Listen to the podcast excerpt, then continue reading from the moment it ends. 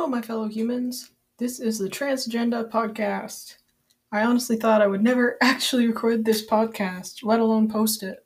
Procrastination is the bane of my existence at this point. Since this is the first episode, it's going to be longer because I have to put all the podcast information in here and all that stuff. However, I won't bore you with that now. I'll save that all for the end. Anyways, this is going to become a lofty intro if I don't stop it, so I'll just get right into today's topic.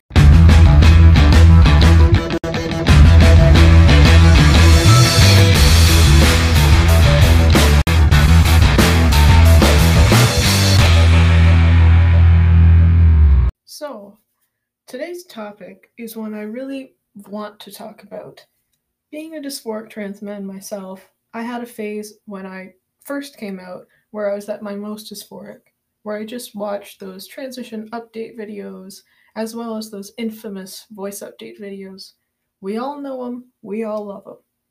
Those were really comforting videos that made me feel like one day I might be able to have the body and voice that I wanted. Those videos and po- generally positive narratives similar to that are not what I'm talking about today, and I felt that I wanted to specify that. I'm talking about the narratives on the other side that are often pushed in trans spaces, as well as spaces outside of the trans spaces, about the dangers of medical transition and how testosterone destroys the body, etc. All of those concern parent types that want to protect little Jimmy from getting breast implants, essentially.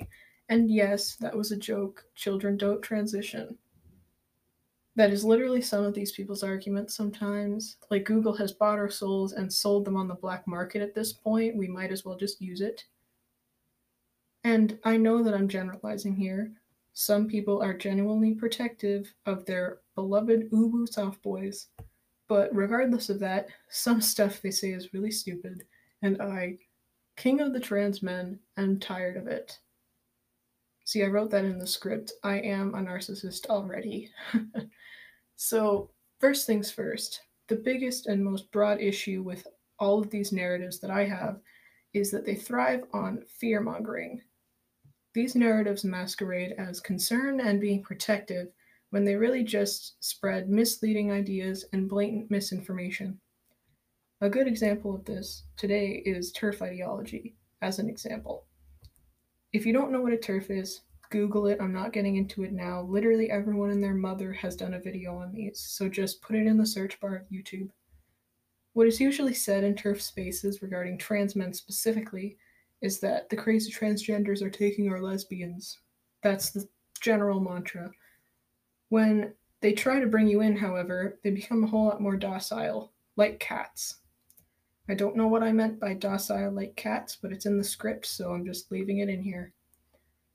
They start by saying, Little Jammy.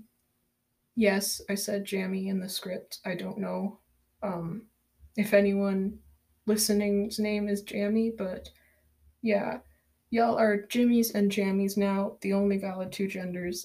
um, they say that girls are harming their perfect bodies because of the trans narrative which on the surface preys off of empathy and lack of information. This, like many other transphobic arguments, are a whole lot more sinister because of where they derive their support. A more specific group that most trans people, and literally anyone who's been on the online left at some point, are aware of is Notorious PragerU. Yes, the ones that tried to say that the election was stolen because water models. Yeah. Now, there are many topics that PragerU has butchered in the past besides trans issues, but they are notorious for misinformation, period. The worst part about them is how they frame all their arguments around concern, like everyone else who's been mentioned prior. This ropes in insecure trans people as well as their supportive but concerned family. This attacks those rare people that are actually accepting of us and ropes them into anti trans ideas, mainly surrounding healthcare related topics. This is one of the most sinister transphobic arguments, in my opinion, for the reasons I've said before. On this note, I want to mention an even more sinister segment of what I like to call motherly transphobia. which is when trans people do it and endorse it. Yes, this is talking about transmed ideology. However, I'm not going to get into that specifically. I'm just talking about people that identify within that umbrella. One of the best or worst instances of this is Miss Blair White. Now, I'm not here to talk about all of Blair White's many internet crimes. If you aren't informed about her bootlicking internet personality, I recommend D'Angelo Wallace's amazing video titled The Disappearance of Blair White, which should be linked in the description of this episode. Blair is really just a personification of the type of person I'm talking about today. She, like many other trans internet personalities, grift off these harmful ideologies and use them to gain a following. What they do is legitimize transphobic ideas by saying, I'm a trans person, and I agree with you. It's really the whole I'm a good trans perspective. Now, this is harmful to the grifter in question as well, but mainly I'm talking about the statement and what it does to well meaning cis people. These people legitimize these ideas and makes cis people often confused. They don't know what trans person to side with, since anti trans ideas are often pushed more in everyday media. And because of that, most sadly fall to that side. I'm planning to make an episode dedicated to analyzing this archetype, uh, this archetype, sorry, of a trans person. But if I don't move on from this, this podcast will be an hour long. Next thing is the ratio to pro trans things and anti trans things.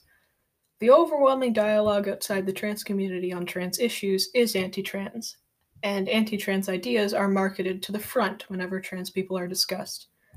Often, no trans people are in the room, but if they are in the room, they're Buck Angel. So the person with anti trans healthcare ideas, who usually seems to know more than everyone else in the room, usually wins most people over I already said how easy it is to fall into these ideas, but these ideas are also pushed forward on top of that. The worst part about all this is that these ideologies end up winning over the majority of people not in the loop about trans issues, feeding on implicit bias and seeming common sense. From this, we see a record high uh, anti trans legislation surrounding healthcare in the US, as well as a rise in general trans hate crimes all over the world what we as a collective have to realize is that these ideologies aren't harmless or just an opinion. An opinion would be, I don't like pineapple on pizza. But by saying I don't like pineapple on pizza, you're not banning pineapple on pizza, right? It is just an opinion and it's not harming anyone. These things harm real life trans people in their day to day lives. This is no small issue. This is why trans people are constantly murdered because people feel like trans people are predators, which again is one of the things that is pushed in these ideologies. On a lighter note, we are seeing a culture shift from everyday people on these issues. More and more people are becoming more accepting and more willing to listen, which is already better than it was even just five years ago. I don't want you guys to leave here feeling helpless or insignificant. Please know that just existing is a fight on its own when you're trans. You guys living your lives are already fighting against these things. Keep going. That's all you have to do to throw these ideas in the trash can. People being around you and knowing you and seeing you being happy in your trans identity fights against those ideas getting to those people. You are all amazing and you inspire me every day. Keep fighting, everyone. Peace. Hello, my fellow humans. Did you like this podcast? Please go and follow the podcast Instagram as well as this podcast wherever you're listening to it. It's linked in the podcast bio with other accounts to find me on. I hope to post once every week, but don't quote me on that. As you already know, if you're coming from the Trans Guys account that I co own, I announced this podcast like a month ago and it's out now. So, yeah. Hope you enjoyed this video. This has been the Transagenda. Keep fighting, you beautiful people. All the love. Peace.